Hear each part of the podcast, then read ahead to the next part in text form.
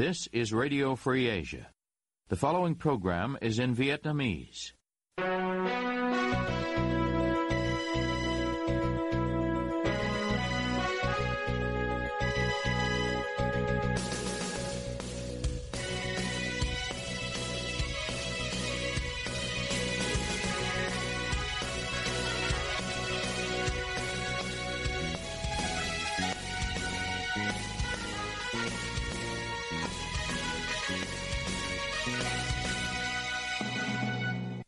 Đây là đài Á Châu Tự Do, phát đi từ thủ đô Washington, D.C., Hoa Kỳ.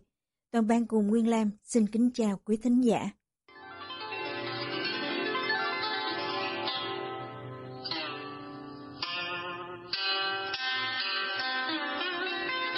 Kính mời quý vị theo dõi chương trình phát thanh tối ngày 23 tháng 2 năm 2024 đang được phát trực tiếp từ lúc 9 giờ giờ Việt Nam.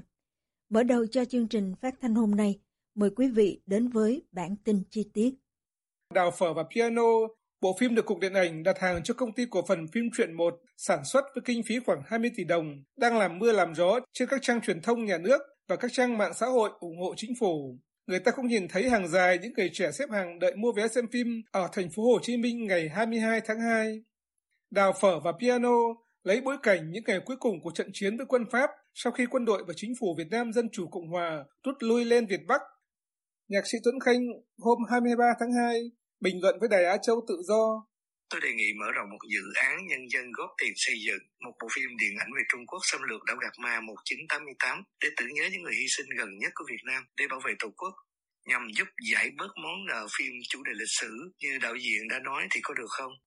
Đào phở và piano chỉ là một trong nhiều bộ phim mà Bộ Văn hóa, Thể thao và Du lịch đặt hàng trong năm 2022. Bình luận về bộ phim, nhạc sĩ Nguyễn Tuấn Khanh từ thành phố Hồ Chí Minh nói với Đài Á Châu Tự Do. Sau nhiều năm mà nhà nước đã tung ra một cuốn phim được tài trợ về chủ đề bằng tính lịch sử và tuyên truyền với cái giá 20 tỷ để đến với công chúng. Theo lời tuyên bố, thì mục đích của bộ phim này được nói rõ là nhằm nhắc lại lịch sử, không thể để lãng quên. Nhưng cách làm một cuốn phim tuyên truyền trong thế kỷ 21 lúc này cho thấy vẫn không khác gì với những năm tháng ở miền Bắc trước năm 1975 là làm xong một bộ phim thì thôi, phó mặc cho chuyện phát hành và quảng bá cho đời sống. Nếu không có sự vận động của các trang mạng xã hội đánh động về bộ phim này thì có lẽ cho đến lúc này thì nó cũng đã chết trong im lặng. Ông đặt câu hỏi về thực tâm muốn nhắc lại lịch sử và trân trọng nó của cơ quan đặt hàng bộ phim, ở đây là Cục Điện ảnh, hay chỉ là một dự án làm ăn lấy đủ tiền rồi thôi. Bà Nguyễn Thị Ánh, một nữ trí thức ở Hà Nội, sau khi xem phim Đào phở và piano, nêu ý kiến với Đài Á Châu tự do. Người ta không nói rõ. Khi mà xem phim thì người xem phải hiểu rằng là đây nó là một câu chuyện dựng lên thôi. Nó không phải là một bộ phim kiểu mô tả lại lịch sử ấy. Nó chỉ là một câu chuyện một cái tiểu thuyết kiểu kiểu như thế. Không phải là một cái bài mà dựng lại lịch sử. Theo bà, lẽ ra những người làm phim phải nói rõ nội dung chỉ là hư cấu để tránh sự ngộ nhận cho thế hệ trẻ, những người sinh ra sau thời điểm mà bộ phim nhắc đến nhiều thập niên. Bà dẫn chứng về sự hiểu lầm có thể gây ra bởi bộ phim này. Tại vì cái mà mình sợ nhất ở cái phim này tức là cái cách dựng phim nó làm cho người ta nhằm pháp định giết hết mọi người ấy. Đấy, và người nào ở lại thì cũng chết cả. Nhưng mà gia đình mình, cả hai họ đều sống thời gian đó. Nó vẫn có cái sự lựa chọn cho người ở lại và người ra đi mà.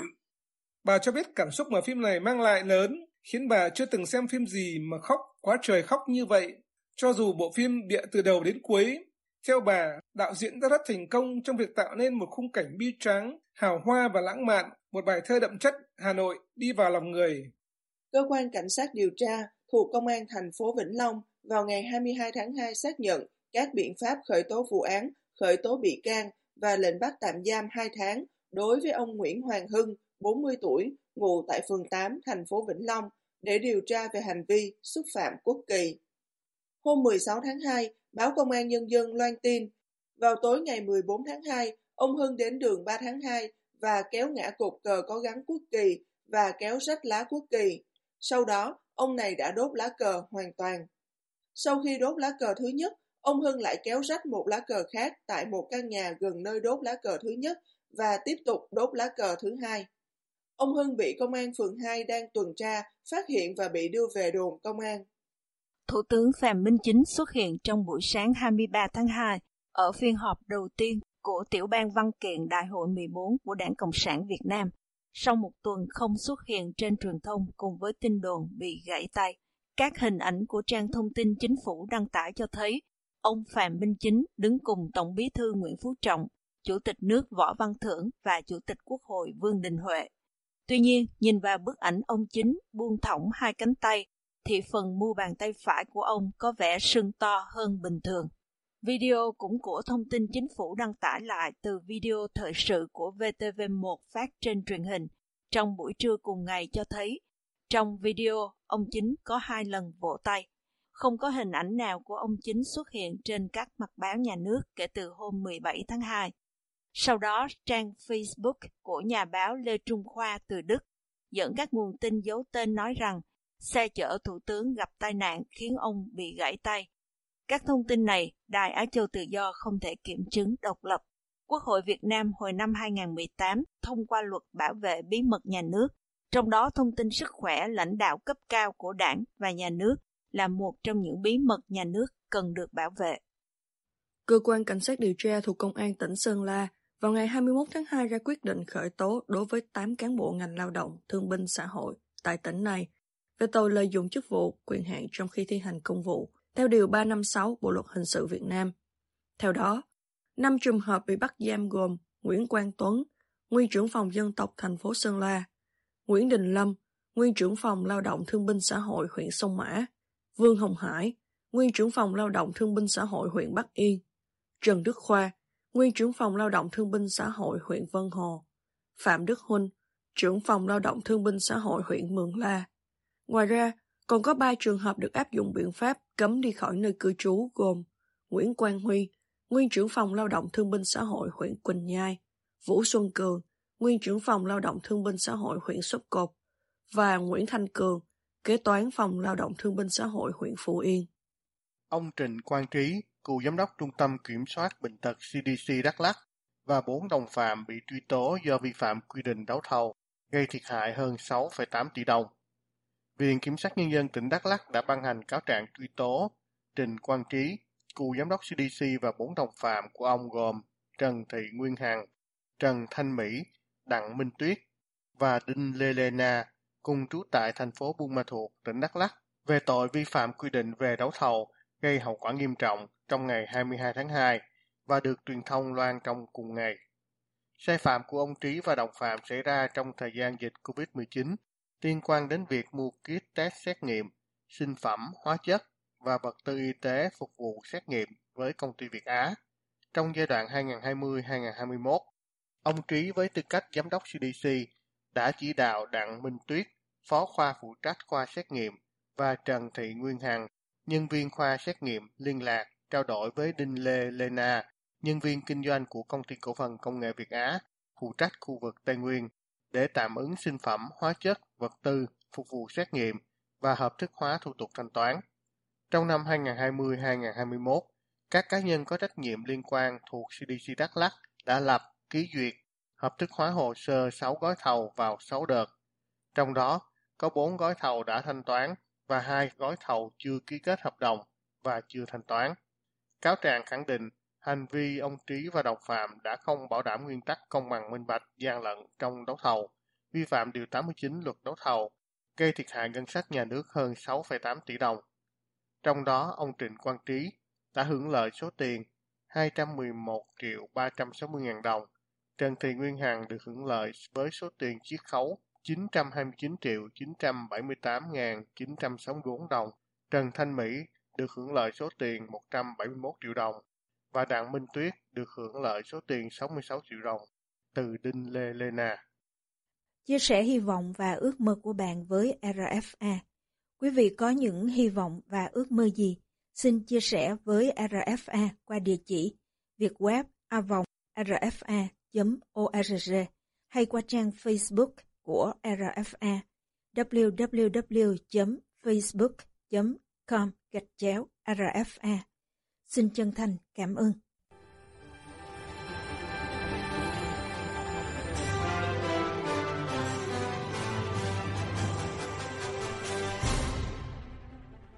Quý thính giả đang theo dõi chương trình phát thanh của Đài Á Châu Tự Do.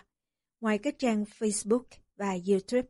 Quý vị cũng có thể đón nghe các chương trình phát thanh của đài qua vệ tinh Intelsat 17 băng C ở 66 độ Đông và vệ tinh 19 băng C ở 166 độ Đông. Tiếp nối chương trình, mời quý vị cùng với Diễm Thi tìm hiểu chính quyền địa phương có trách nhiệm gì trong vụ hai vợ chồng ở Trà Vinh bán con. Giữa tháng 1 năm 2024, chị Thạch Thị Kim Nhung và anh Nguyễn Vũ Hoàng Tuấn, một đôi vợ chồng trẻ ở Trà Vinh, bị tuyên án tổng cộng 23 năm tù về tội mua bán người dưới 16 tuổi. Theo cáo trạng được truyền thông nhà nước trích đăng, khoảng tháng 11 năm 2022, do cần tiền trang trải cuộc sống và lo cho gia đình, cho nên Nhung và Tuấn đã bàn bạc, thống nhất liên lạc với các gia đình hiếm muộn con có điều kiện kinh tế, có nhu cầu nhận nuôi trẻ để chuyển giao đứa con gái thứ tư, sinh ngày 12 tháng 10 năm 2022. Đổi lại, hai vợ chồng sẽ nhận một khoản tiền. Bản án được dư luận xã hội bàn tán nhiều vì nếu cả hai vợ chồng đi tù, ai sẽ nuôi những đứa con còn quá nhỏ của họ ở ngoài. Nhiều người cho rằng bản án của tòa không có tính nhân văn trước số phận của những đứa trẻ một khi cha mẹ của chúng vào tù. Chị Thạch Thị Kim Nhung, năm nay mới 21 tuổi, sáng 25 tháng 1 năm 2024, nói với RFA về những đứa con của mình. Dạ lớn là 5 tuổi, đứa 3 tuổi hơn, đứa gần 3 tuổi, còn ờ, đứa nhỏ là mười mấy tháng. Mình tòa người ta cũng uh, xem xét cho chỗ đó rồi mà người ta vẫn đưa ra cái mức án đó. Thấy uh, không không đúng với cái việc làm đó chị. Lúc mà hồi năm ngoái rồi, rất năm ngoái rồi, bị giam từ năm ngoái tới giờ. Dạ em thì được ở ngoài. Các kêu là do còn con nhỏ bây giờ đi thì không biết ở nhà như thế nào ở nhà tụi nó không biết được đi học rồi ăn uống rồi nó học hành như thế nào á. Cha mẹ không có lo được cho nó vậy cha mẹ cũng già rồi. Anh thư ký bên tòa án kêu là có 15 ngày để kháng cáo. Dạ. rồi sau một tháng thì uh, mình muốn dời thời gian thi hành án thì người ta sẽ chỉ cho mình để uh, làm cái giấy để trình xin cái đơn rồi ngày thi hành án. Dạ ừ, anh tư ký nói là có thể là để uh, xin nuôi con lớn hoặc là để tới uh, con đủ ăn sáu tháng.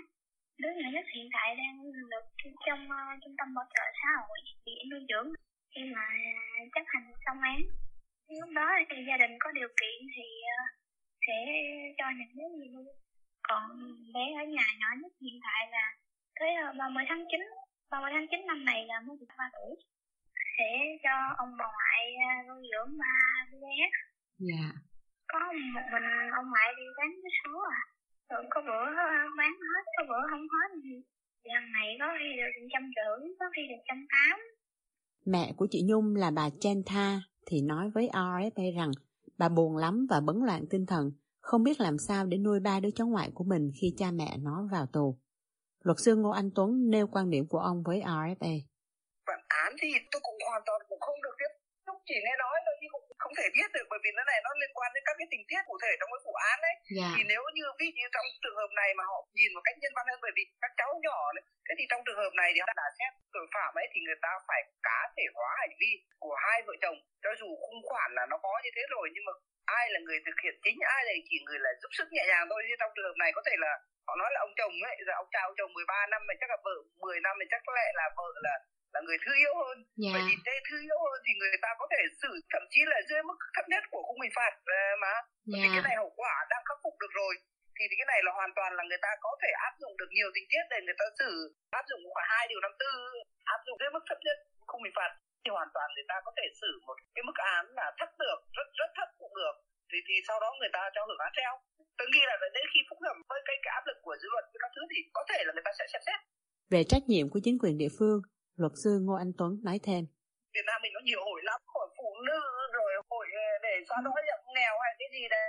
Những cái, cái, cái cơ quan chính quyền địa phương thì sẽ có cái việc rằng là sẽ thăm dò sẽ kiểm tra đôn đốc để kiểm tra là nói theo đúng ngôn ngữ của nhà nước tí là quần chúng nhân dân họ sống như thế nào để để báo cáo chính quyền để có các cái chính sách hỗ trợ đối với họ. Cái cả ấy thì thậm chí nếu mà họ khó khăn quá đi các cái trung tâm bảo trợ xã hội họ có thể nuôi dùng những cái này là hoàn toàn có thể làm được. Đây thì về bây giờ là người ta sẽ đánh giá và xem xét trách nhiệm của chính quyền địa phương về cái việc quản lý của họ ra làm sao họ gần dân đến như thế nào thì cái này là nhưng lúc này thì chắc là họ sẽ đùn đẩy với nhau thôi. Việt Nam có một số tổ chức quần chúng công, bao gồm Mặt trận Tổ quốc Việt Nam và năm tổ chức chính trị xã hội, còn gọi là đoàn thể. Đó là Hội Phụ Nữ, Hội Nông dân, Đoàn Thanh niên, Công đoàn và Hội Cựu Chiến binh, cùng 28 hội đặc thù. Các nhóm tổ chức này có bản chất chính trị gắn với nhà nước, được nhà nước hỗ trợ toàn phần hay một phần kinh phí hoạt động. Tiến sĩ Phạm Quỳnh Hương, hiện công tác tại Viện Hàn lâm Khoa học Xã hội Việt Nam, nói với RFA quan điểm của bà tôi cũng không hiểu là hoàn cảnh gia đình nó như thế nào mà đến cái mức mà phải bán con yeah. Dạ. ờ, nếu mà giả sử như là họ là thuộc diện nghèo đi thì là ở địa phương nào là người ta cũng có chương trình và nói rằng nghèo người ta hỗ trợ thế thì ừ. lại um, các đoàn thể ví dụ uh, hội phụ nữ hay hội nông dân vân vân đấy người ta cũng quan tâm để họ giúp đỡ thông thường ở Việt Nam thì là những cái gia đình mà thuộc diện nghèo thì là ở địa phương nào người ta cũng ừ, có cái danh sách những hộ nghèo để mà được ừ, hỗ trợ từ yeah. Dạ. chương trình của nhà nước hỗ trợ nhưng ngoài ra thì là những cái hội đoàn thể là người ta cũng quan tâm những cái hội viên mà nghèo ấy thì cũng sẽ được quan tâm đấy thì như vậy thì tức là là họ được nhiều hình thức hỗ trợ khác nữa tất nhiên cái gọi là hỗ trợ nghèo thì nó cũng không ít lắm nó cũng chỉ gọi là thôi nhưng dù sao nó cũng không đến cái mức để mà người ta đói khổ mà mà mà thoát ra được cái cảnh quá nghèo ấy thì là cũng cũng hỗ trợ được đấy. Bác sĩ Võ Xuân Sơn trong bài viết xung quanh câu chuyện bán con bị xử tù 23 năm được đăng trên mạng báo Tiếng Dân cũng nêu câu hỏi nếu hội phụ nữ, hội bảo vệ bà mẹ và trẻ em, hội bảo vệ quyền trẻ em và bao nhiêu hội khác có hoạt động thực sự thì cặp vợ chồng kia có dừng lại ở một hoặc hai con để nuôi dạy cho tốt không? Theo Hiến pháp Việt Nam, chính quyền địa phương cơ sở là chính quyền được tổ chức ra nhằm bảo đảm, bảo vệ và phục vụ quyền lợi ích của nhân dân. Nhân dân là đối tượng cơ bản để chính quyền phục vụ. Những biểu hiện căn bản của chính quyền địa phương cơ sở là về tổ chức do nhân dân tổ chức ra và chịu trách nhiệm trước nhân dân. Về hoạt động do cán bộ, công chức tiến hành phải xuất phát trên nền tảng lợi ích của nhân dân và vì nhân dân để phục vụ. Chính quyền địa phương cấp thấp nhất được gọi là cấp xã, là nơi được cho là gần dân nhất. Chị Thạch Thị Kim Nhung nói với RFA về trường hợp của gia đình chị. Dạ chắc cũng một hai năm gì rồi, là bên xã, người ta xuống, người ta hỏi, người ta khảo sát hoàn cảnh đó.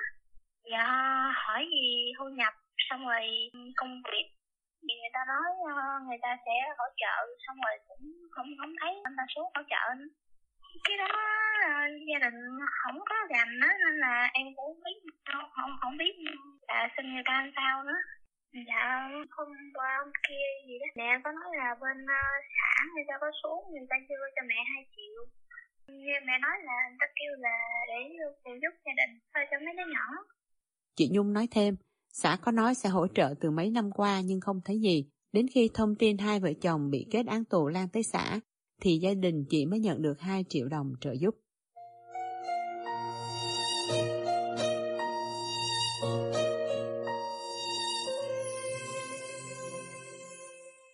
Quý tín giả vừa theo dõi chương trình phát thanh tối ngày 23 tháng 2 năm 2024 của Ban Việt ngữ Đài Á Châu Tự Do.